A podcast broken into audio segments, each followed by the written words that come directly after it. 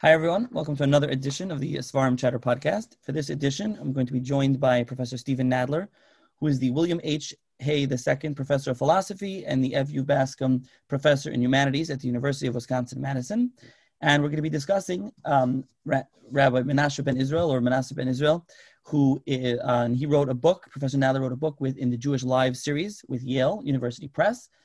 So thank you very much, Professor Nadler, for joining me. Oh, thanks for having me. It's a pleasure. Okay, so why don't we get right into it? So, who was, I guess, this figure, Menashe ben Israel, Manasseh ben Israel? He was the most famous Jew in Europe in the 17th century. Uh, in fact, that was going to be the subtitle of the book, and the, the publisher nixed that. Um, so he was born in Lisbon, Portugal in 1604. Uh, but like so many families, uh, they fled Portugal under pressure from the Inquisition, which never really trusted that these uh, families who had ostensibly converted to Catholicism um, really were sincere believing Christians. Um, and they ended up in Amsterdam, where Manasseh trained with uh, one of the rabbis in the community, one of the three congregations at the time. Uh, and he grew up to be uh, one of the four rabbis of the Talmud Torah community, which was a community of uh, Portuguese Jews in Amsterdam living openly as Jews. Now, so I guess we should maybe take take a step back. Do you want to give a broad, like a basic, quick overview of the Amsterdam Jewish community at that time? Sure. Um, before 1600, there were technically no Jews in Amsterdam or Antwerp or in any of the domains of the Spanish Habsburg Empire, uh, but there were people who were called Portuguese merchants. Uh, and many of these Portuguese merchants were indeed uh, sincere Christians. Um, probably um, most of them were conversos, that is, either people who had been forced to convert to Christianity or descendants of families that had been forced to convert to Christianity. Um, and these Spanish and Portuguese Jews often ended up uh, in Antwerp, um, both because it was a little further away from the prying minds of the Inquisition, and because if you were a merchant, that was the place to be um, to control these. The, I mean, Antwerp was the uh, mercantile capital of Europe at the time. Uh, but eventually, um, Antwerp and Flanders generally became a less tolerant place, especially once the Dutch revolt took place and the seven northern provinces um, broke away from Spain and eventually won their independence as the Dutch Republic. So a lot of these Portuguese merchants in Antwerp uh, went to Amsterdam, um, along with people fleeing from Spain and Portugal who themselves went directly to Amsterdam. Um, and by 1600 or shortly thereafter, we know that these people were practicing openly as Jews. Um, and the city cast a pretty tolerant eye on them. The city, uh, the Dutch generally were much more worried about Catholics than they were about Jews, because Catholics uh, would have been possibly a, you know, a fifth column uh, favoring Spain, but also there was a suspicion that if you're Catholic, your primary loyalty is to the Pope. Um, but Jews, they were willing to leave alone as long as things were kept quiet. And they also, uh, the Dutch being the Dutch at the time, um, they recognized that there were great economic benefits to allowing these merchants to settle in Amsterdam and bring their wealth and networks and connections to the city. And so by the time Spino- uh, by the time Manasseh was born, I almost said Spinoza. Uh, by the time Manasseh was born, um, there were uh, two congregations uh, in um, Amsterdam. We're not quite sure when the second congregation was formed. Um, he belongs to the, the Beth Jacob uh, congregation. Um, by 1639, there were three congregations, and in that year they united into a single congregation called Talmud Torah. And they continued uh, thinking of themselves as members of the Portuguese nation, um, but they were essentially, uh, it was a, a very uh, well off, um, well organized Jewish community. I think it might be important also to explain a little bit um, about how what did it mean a congregation to people? Maybe they think like it means like not like a, just a shul, you know, like you have now. It meant something different with the mamad. Maybe explain what what was the structure there. I think it'll be you know uh, important to know when we talk right. further about his life. So each congregation had its chief rabbi, um, and it also had several other organ, uh, institutions within it. Um, and they held services because of Dutch law. They couldn't build a synagogue, but they held services in someone's home. and often it was the mansion of one of the wealthier members of the community. Uh, but there were also inter-congregational um, foundations. So uh, the charity uh, foundation covered all three con- congregations. By 1618, there was a third congregation.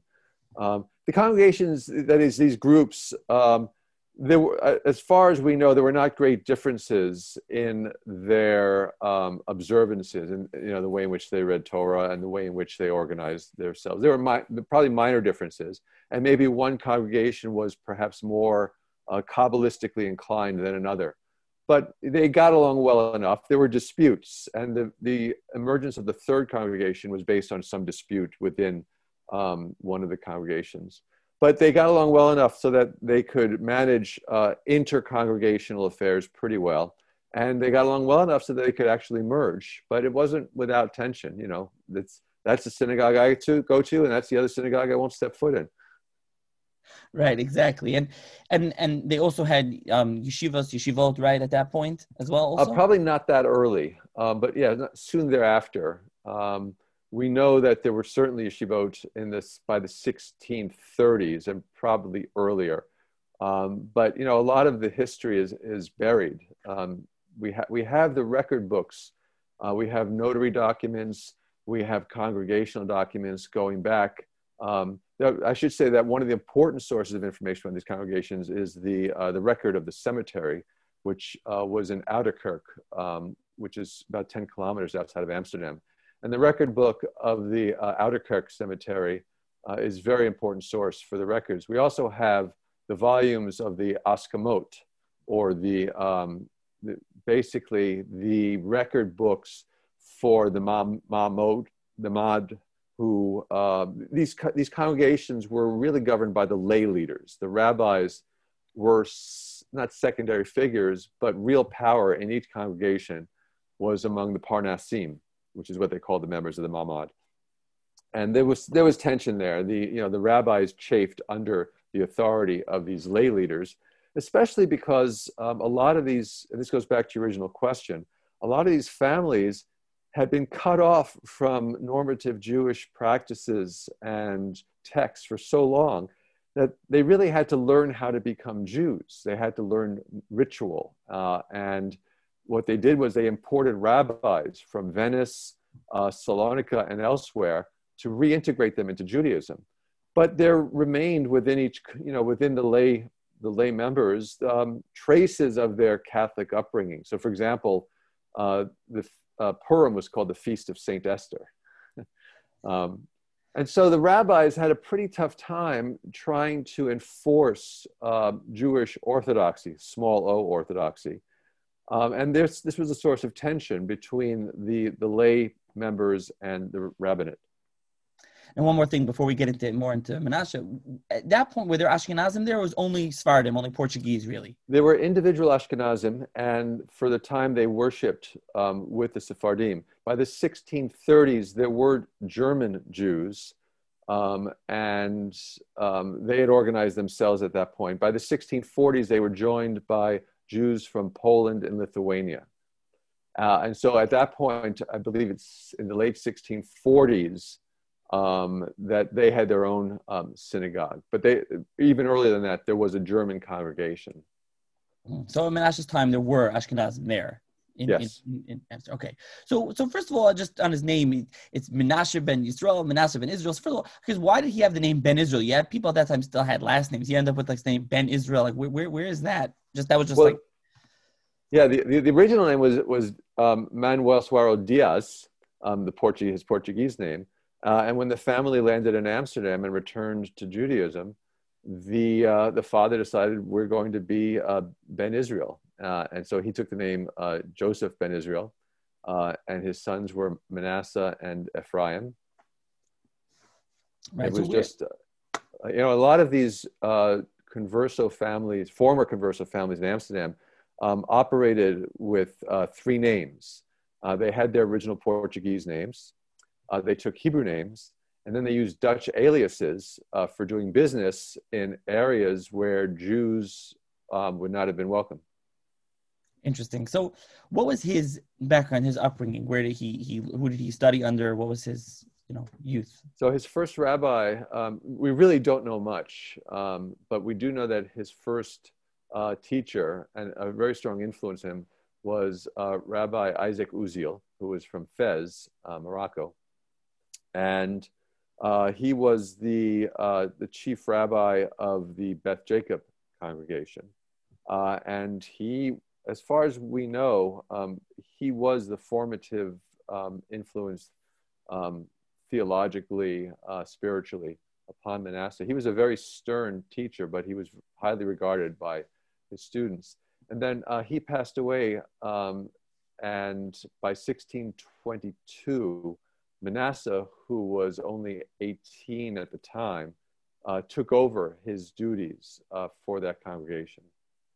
Mm, now, Right now that now, so you said that this I think gets into the communities had merged. So there was a bunch well, of. They hadn't merged yet.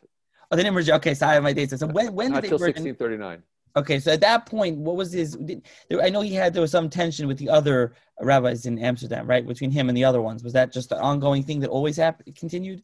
Well, that was later on. You know, one of the other students of Rabbi Uziel was Isaac Aboab da Fonseca, um, and so, and he and Manasseh were, were close in age, and so they must have studied together. Um, and then later on, um, you know, after six, after the merger of the three congregations, um, they there were four now rabbis. Once it became the Talmud Torah congregation, there were four rabbis. The chief rabbi was Saul Levi Mortera. Uh, he was an Ashkenazic Jew, but he was uh, from Venice, uh, belonged to an Ashkenazic family. He ended up in Amsterdam. He became the chief rabbi. Uh, the second uh, rabbi was uh, Isaac Aboab da Fonseca. The third rabbi was Manasseh ben Israel, and the fourth rabbi was David Pardo. The thing, though, that really rankled Manasseh was that um, he was paid less even than the fourth rabbi, even though he was technically third in rank. He had fewer fewer preaching duties than Aboab, and certainly fewer than Mortera, who was the chief rabbi. And um, this really rankled him. Um, he felt underappreciated, and I think he was underappreciated and disrespected. And so the, the, he didn't sit well uh, in the rabbinate there. And do we see this in his writings? Where do you, where do we, does he like allude to this? We see it in the, the community records mainly. Um, so let's just take Aboab. Um, at one point, when Manasseh, who was also a printer, in order to supplement his salary as a rabbi, he started a printing press and became the most important Jewish publisher in Europe uh, and really operated the first um, Hebrew printing press in Amsterdam. Um, and so, as a printer, he, um, he made quite a, quite a good living. Never enough to satisfy him. He was always in financial need, but it was enough to supplement his salary. Um, but he was also an unorthodox printer. He was printing works in Hebrew, but also uh, in Yiddish, in Latin, in French, in Dutch, and even in English. Um, and on one occasion, he had asked permission to publish uh, the Sefer Elim by uh, Simon, Solomon Delmedigo. Um, and he was denied permission. Um, they were suspicious that this was going to be a heretical work. Um, and so what he did was he went to another community uh, outside Holland and got their permission. Uh, and this, you know, this really pissed off the rabbis. But I think what, what annoyed him was that Aboab was, uh, Rabbi Aboab was on the committee that had denied him permission. And so that, you know, that got things going from there. And uh, then the, I think Manasseh was sufficiently unhappy in Amsterdam that when the Dutch took over parts of Brazil uh, and a Jewish community emerged there, uh, Manasseh applied to be their rabbi. Uh, but so did Aboab. Uh, and guess who got the job? so Aboab gets, he goes off to Brazil. And so Manasseh's, uh, you know, as if he wasn't resentful enough, and now he's, now he's even more unhappy. But on the other hand, Aboab's out of the city. He's, he's out of Amsterdam. Uh, on the other hand, um, then there's Rabbi Mortera. And uh, at a certain point, we see these records in the community's books that um, indicate that Mortera and Manasseh are sniping at each other in their sermons. Um, they don't tell us what exactly the issue is, but it has to, it's clear it has to do with how they interpret uh, Torah or Tanakh. Um, Mortera was more of a literalist, uh, and Manasseh uh, was a proponent of uh, analogical or metaphorical readings of text when under certain circumstances. So these two rabbis are, are sniping at each other in their sermons, and we have records of the, of the um, Parnasim saying, guys, cut it out, um, stop. But it doesn't stop. And at a certain point, um, Manasseh and Mortera are told if you don't cut it out, you're going to each receive, receive a cherem. Um, and you're going to be relieved of your rabbinic duties. And it, it's, it, it just keeps that, that tension between Mortera and Manasseh just continues right up to the years before Manasseh leaves for England. Then there's another incident, which we also have a record of in the, um, the book of Askamot. Um, so there was um, there were some posters that were appearing in the Portuguese Jewish neighborhood, which was also by by chance uh, Rembrandt's neighborhood. It was it was both the Jewish quarter but also the art quarter of the city. Um, so there were some posters going around the neighborhood um, impugning the uh, integrity and business practices of some members of the community, saying that they were seeking through unfair means to monopolize uh, the Brazil trade. And Manasseh's brother-in-law, uh, Jonah Abravanel, was accused of being one of the people behind these posters. Now, the posters were a violation of the community's rules because here you are publicly shaming um, fellow members of the community. And so Jonah Abravanel is called before the congregation and asked to answer for his um, actions. And Manasseh did not like the way Abravanel was being treated. He thought he was being, wasn't being shown sufficient respect. And the fact that he was called up before the board, but not referred to as senhor, you know, sir. Um, and so Manasseh starts making a fuss in the synagogue about how his brother-in-law is being treated. And the Parnasim said, uh, essentially, you better shut up. Sit down, be quiet. And he didn't. He got angrier. He followed them out of the synagogue continuing to berate them. And they said, if you don't stop, we're going to put you under cherem. He said, you're going to put me under cherem. I'll put you under cherem. Um, so they put him under cherem for a day. Um, and he had to pay a fine. And so, you know, it just, it just all adds up yeah, it was really colorful uh, community. And all this is articulated in your book, which is great. Oh, um, so a couple of things I want to point out. So yeah, you, you mentioned before about printing Sefer Elim, but Yasher Mikandia, as he was known as uh, Delmedigo. Um, the other part is I think we forgot. Uh, I don't know if you forgot. Maybe we'll get to uh, Da Fonseca. He not only he went to uh, Brazil and and then he came back. He, right. oh, that's right. I forgot. We got to get to the part where he came back. he came back, and you know you can see Manasseh saying, "Oh, welcome back."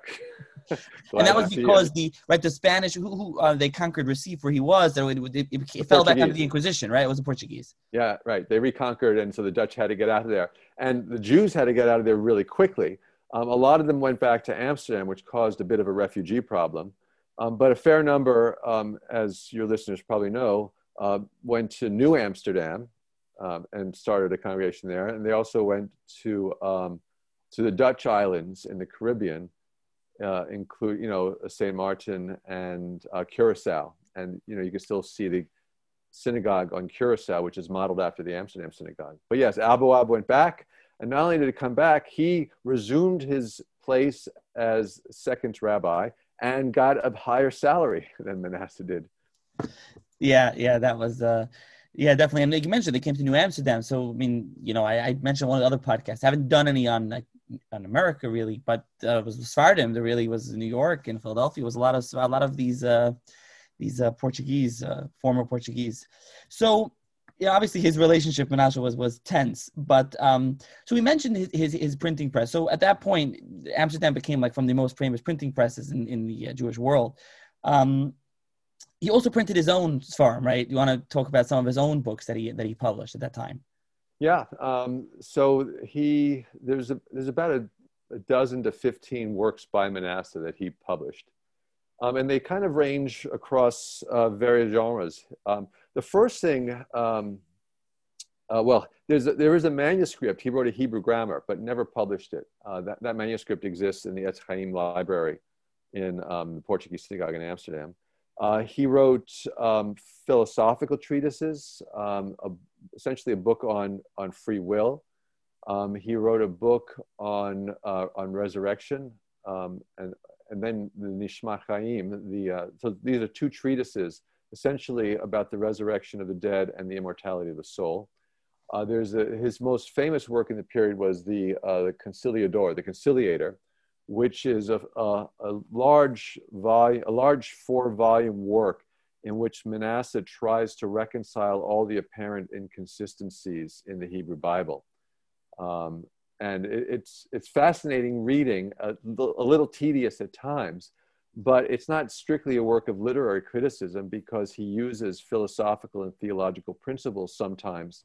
So if you want to get an idea of what Manasseh thought about this or that uh, theological or religious topic, uh, you might look at how he tries to reconcile this or that passage uh, in the Bible.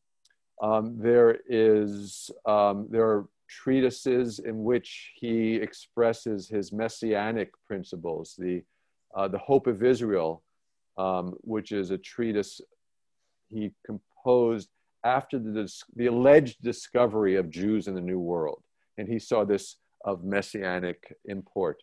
Uh, there's the Piedra Gloriosa, the glorious stone, in which Manasseh offers his interpretation of the book of Daniel and its messianic um, implications. So, uh, you know, across the board, philosophical writings, theological writings, religious writings. He also wrote a, um, a book of customs for, um, for Jews, essentially for people reintegrating to Judaism, a sort of handbook on how to be a good Jew, including tips for the good Jewish housewife, you know, how to, how to keep your food separate and so on.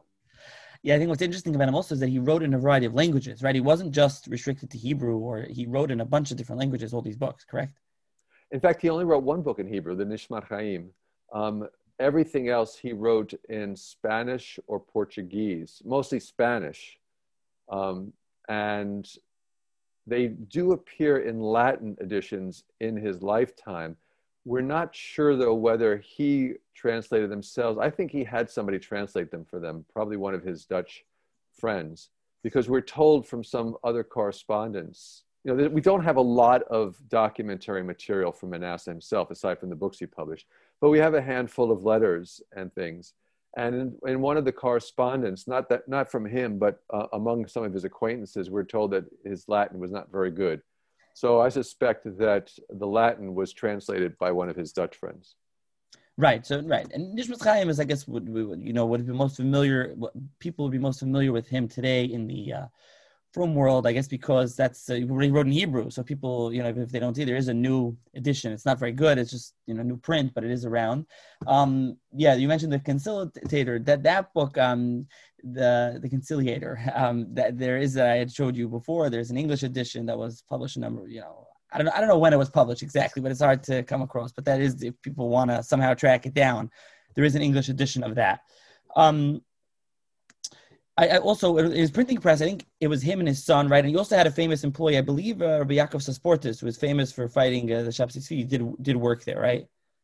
Uh, he might, yeah. Um, I don't think we know for certain, but so Sasportas was in and out of Amsterdam, um, and at one point he may have been there um, working either perhaps as a corrector or a compositor. Right. Um, there's a very good biography of Sasportas that was published last year by um, Jakob Dweck.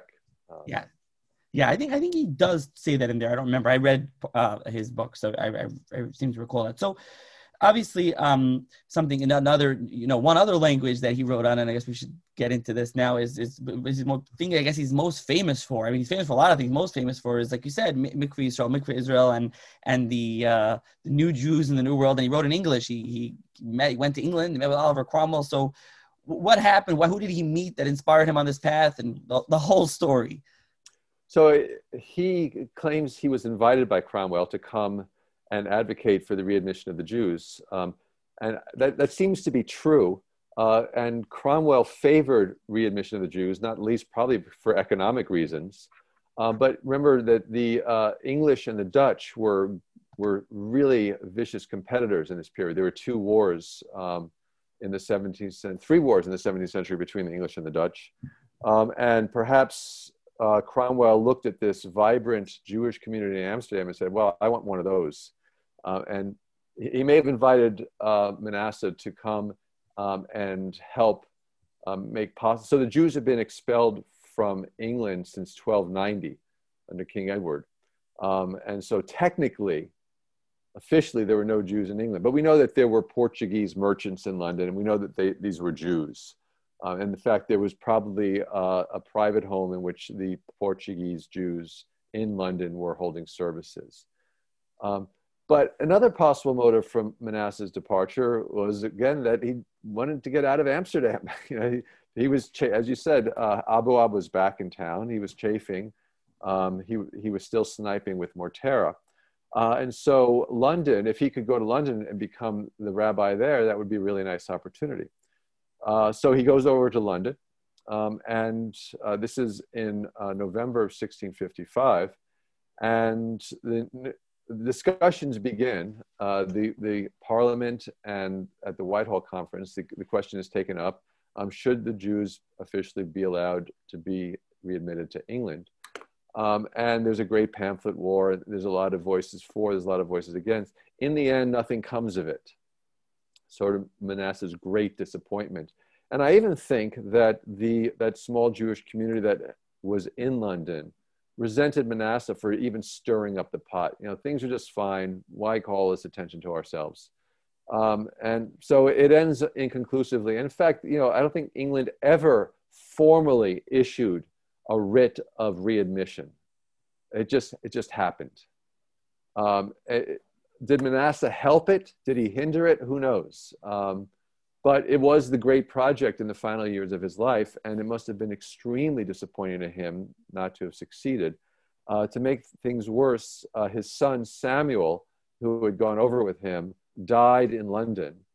Um, and so Manasseh brought Samuel's body back to the Netherlands. Um, and uh, they arrived in Middelburg, which is uh, the northern part of the Netherlands. And uh, Manasseh died there before even making it back to Amsterdam. So it's a very kind of a sad ending to what I think it was a great 17th century Jewish life. Right, and I think even uh, you can find it online. He has the to his high ho- highness and the Lord Protector of the Commonwealth. Right, that's what he did. He write that in English? Do we know? He did. Yeah, that's his plea. He yeah he wrote that in English. Uh, that was his plea um, for readmission. Right, so people can can can still find that. Um, I guess we would also so and, and Mikveh Israel. I think I think was it it was tra- it is translated into Hebrew, right? Um, that's a good question. I'm not sure. It was not translated into Hebrew in his lifetime. Right. Um, but yeah, there might very well be a, a, Hebrew translation. Now, it was translated into English um, early on. And, right. Uh, Manasseh was very popular among English millenarians, uh, that is, uh, Catholic, uh, Christians who um, had their own messianic expectations and believed that the, the, for them, the second coming of the Messiah uh, required um, the conversion of the Jews, and that that couldn't happen until the Jews were present in all the lands of the globe. Uh, and so they too wanted the Jews readmitted to England because this would be an important step towards uh, bringing the Messiah. And so uh, Manasseh was very popular among these English millenarians. Uh, and so they, they read his works uh, and had the Hope of Israel, uh, the Mikveh Israel, uh, translated. Right. I believe I'm looking here on, on HebrewBooks.org has a couple of stuff. I, I believe the, there is a Hebrew translation of it. So if people want to see all his works, there's another a bunch of Hebrew uh, works over there. So I guess we would also be remiss if we didn't get back to uh, him that he uh, had a famous or infamous student as well, uh, who I don't know if he was he involved. Uh, so he wanted to talk a drop, right? When and also did he have any other students that we know of? So Spinoza is often you talk about Spinoza, right? Yeah, correct. um, Spinoza is often called Manasseh's student, um, and sometimes that claim is made even stronger. That uh, Manasseh was a great influence on Spinoza, gave him his intellectual outlook, and bears a good deal of responsibility for Spinoza's radical views. Um, I, I, think that's that's all Bubamaisis. Um, that if Manasseh was Spinoza's teacher, it would only have been when Manasseh was teaching in the elementary level of the Talmud Torah school. And so, yeah, sure, he, he taught him Hebrew and Torah lessons. Uh, I don't think Manasseh was a great intellectual influence on Spinoza. And in fact, when you start comparing their views, you know, think of uh, Manasseh's messianism, this, you know, this notion that there will be a fifth kingdom, um, the Messiah will come and wipe away all the other kingdoms of the earth. Um, Manasseh's strong defense on the resurrection of the dead and the immortality of the soul. Um, these are doctrines that Spinoza explicitly argues against. He sees them as superstitious and harmful beliefs. Then again, Manasseh's um, project to reconcile all the passages of the Bible. Spinoza's own view of the Bible is that it's a patchwork piece of literature composed by many authors over many generations. And it's crazy to think that you can reconcile all these different works into a single coherent piece. So the, the, I think the two men are very far apart uh, spiritually and intellectually. Right, and and was was Menashe actually involved in the cherem that they put on on Spinoza? He wasn't there at that time. He was not there. Um, I'd be really curious. He must have heard about it because of communications between Amsterdam and London. Unfortunately, we don't know what exactly he thought of it. I would love to find some letter or something where Manasseh uh, has expresses some viewpoint about the uh, the cherem or the banning of Spinoza from the Portuguese congregation. Right now, did he have any known like famous students or not really? Who Manasseh or yeah, Manasseh, yeah. No, not really, um, because he was not given high responsibilities in the school. When Aboab left, he was allowed to teach for a little while the upper levels where Talmud um, and Midrash were taught. But as far as I know, uh, well, once Aboab came back, he was sent back down to the elementary levels if he continued teaching at all. Um, so I, you know, I, I, I, can't really think of any great influences he had either as a teacher, um, and in the Jewish world, I can't really think of any great influence he had as a writer. He had great influence in the Gentile world, and that's why earlier I said he was the most famous Jew of Europe. He was, in the minds of European Gentiles in the time, he was the go-to man for all things Jewish. If you had a question about the Jewish view on, on the Sanhedrin and how Jewish law and judgment worked, if you had questions about the Jewish view on free will, if you had questions about the Jewish view on immortality, you go to Manasseh. But that, those were the Gentiles. Uh, he, was, he was the Jewish spokesman and apologist for Judaism this too, I think, though, annoyed the Amsterdam Parnassim, the leaders of the Amsterdam community, that Manasseh was a little too cozy with the Christian side of things. Right. Um, mm-hmm. So, with what um, what was his? I, I think going back to what was his relationship with the various i mean you said he was from gentiles but was he like really in connection? Who was he like very much in connection with at that time? He was in connection so if we just start in amsterdam um, uh, uh, peter serrarius who uh, was a, um, a millenarian um, you know a, basically a christian messianist. Uh, paul felgenhauer who was a conversionist millenarian seeking the conversion of jews he was also in amsterdam. He had friends in the quaker world in amsterdam um, then you had the English millenarians, Henry Jessey, uh, Thomas Thorowgood, and so on. Uh, so, and, and he had correspondence in, in France, uh, in the German lands. It wasn't Germany yet, of course, it was the Holy Roman Empire, but correspondence there. He was also, he also had connections uh, further east. He was known to have attended the Frankfurt Book Fair at least once. So he, he was a very cosmopolitan man. And the correspondence that we do have, as well as records um, of correspondence generally, show us that he was in touch not just with uh, theologians and religious figures, but intellectuals. Um, for example, uh, Gerardus Vossius, who was a leading humanist scholar in the Netherlands, was a very good friend of Manasseh's. And Manasseh taught Hebrew to Vossius's son, um, Isaac. So right, very interesting. He definitely, yeah, and all this is uh, covered in the book, obviously. So I think you know what's interesting is you kind of touched on it like his legacy today especially like is is, is interesting right? I mean people know of nishmas chaim. It's been quoted but like especially in the frum world like people don't he's not really that well known. Is that because he didn't write in hebrew? Like do you have any like thought on that or? Uh, that's a good question. I i don't know how well known he is um, even in the more orthodox jewish world. Um, perhaps they know his name but i doubt anybody has really read anything by him um, because a lot of it hasn't been translated. Um, so the Mikveh Yisrael was translated. Um, the uh, Conciliador was translated. Um, the the book on the on human fragility and where he talks about free will and sin that was translated into French but not into English. Um, then you know, there are a few things he did write in English, but if you don't read Spanish or Latin, um, it's going to be hard to access most of his works.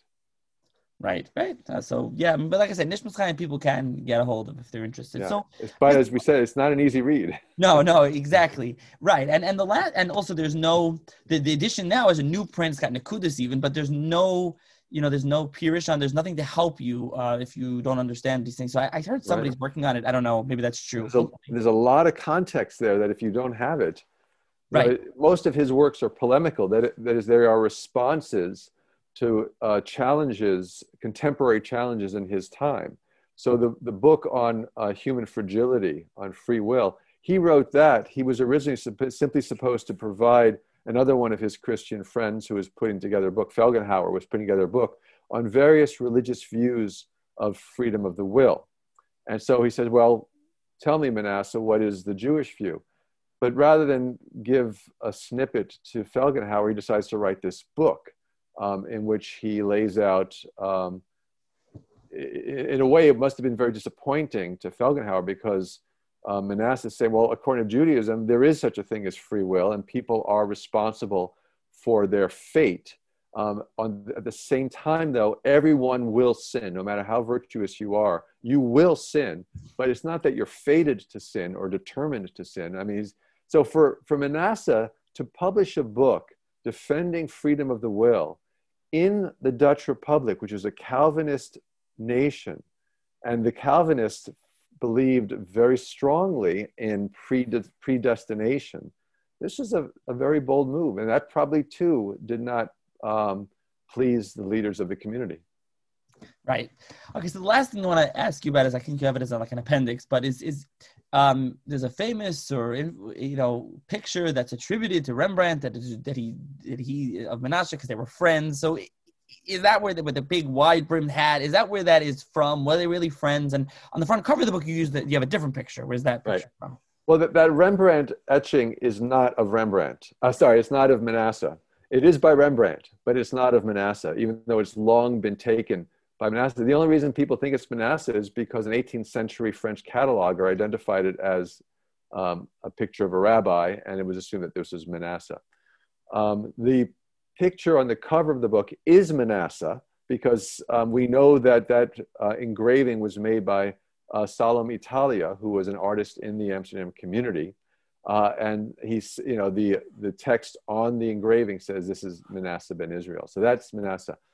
Um, the relationship or alleged relationship with Rembrandt is one of the great mysteries here because there are several episodes um, that suggest there was some kind of connection between the two. So, for example, there's Rembrandt's painting of Belshazzar's feast, and the Aramaic in the painting very closely resembles um, uh, the Aramaic, the solution to the same problem about how was how was the writing on the wall in the Daniel story about Belshazzar's, Belshazzar's feast. Um, why couldn't the uh, Belshazzar's wise men make out the text? Well, because it was written in a certain way, and uh, the rabbis of the Talmud have different solutions. Manasseh has his solution, and it's exactly the same thing we see in Rembrandt's painting.